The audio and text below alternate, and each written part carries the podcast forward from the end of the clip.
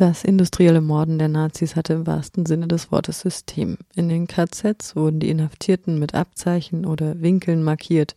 Sogenannte Berufsverbrecher etwa trugen einen grünen Winkel, sogenannte Asoziale bekamen ein schwarzes Dreieck auf die Kleidung genäht und Bibelforschern wurde ein lila Abzeichen verpasst. Unter anderem wurden auch die Glaubensgemeinschaft der Freien Bibelforscher, FreikirchlerInnen und die Zeugen Jehovas wegen ihrer konsequenten Weigerung, Kriegsdienst zu leisten, verfolgt.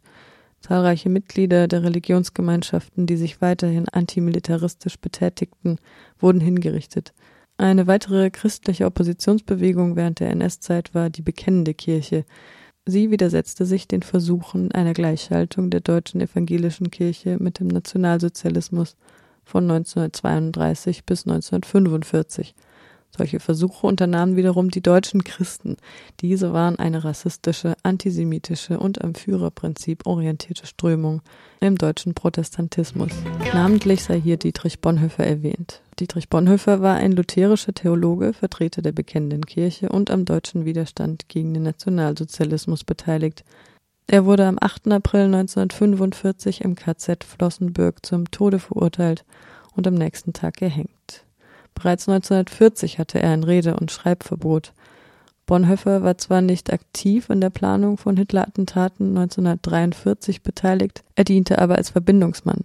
Die Frage des Tyrannenmords, also darf ein Christ gegen das Gebot Du sollst nicht töten verstoßen, die Bonhoeffer für diesen konkreten Fall mit einem eindeutigen Ja beantwortete, reflektiert er in seinem unvollendeten Hauptwerk, die parallel zu seinem Engagement im Widerstand von 1940 bis zu seiner Verhaftung im April 1943 entstand.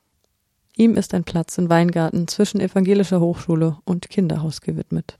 Aber nochmal zurück zu zwei sehr wenig beachteten Gruppen, den sogenannten asozialen und kriminellen Insassinnen der KZs. Das Thema gilt als bisher wenig erforscht. Die Opfer wurden nie als Opfer der Nazis anerkannt und hatten nie Anspruch auf Entschädigung. Viele haben aus Scham oder Angst vor Stigmatisierung nie über ihre Zeit in den KZs gesprochen, nicht einmal mit ihren Angehörigen. Die grünen WinkelträgerInnen haben zum Teil andere Verfolgungsgründe angegeben und haben sich nie organisiert. Als Berufsverbrecher galten Wiederholungstäter, die innerhalb von fünf Jahren mindestens dreimal zu Freiheitsstrafen verurteilt worden waren. Selbst wenn es sich dabei um kleine Diebstähle, Landstreicherei, Verstoßes gegen das Meldegesetz, Verweigerung des Namens oder Bettelei handelte.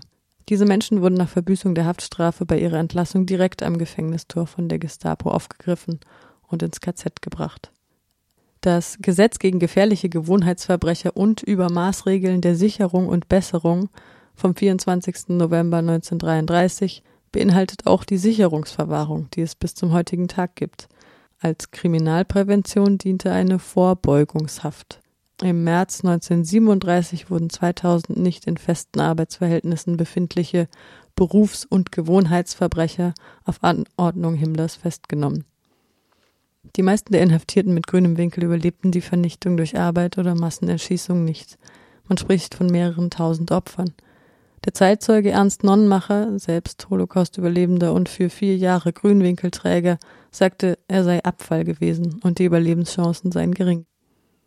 Als asozial wurden Suchtkranke, Sexarbeiterinnen, Landstreicher, Arbeitslose, Wohnungslose, Bettler, sowie sogenannte selbstverschuldete Fürsorgeempfängerinnen abgestempelt.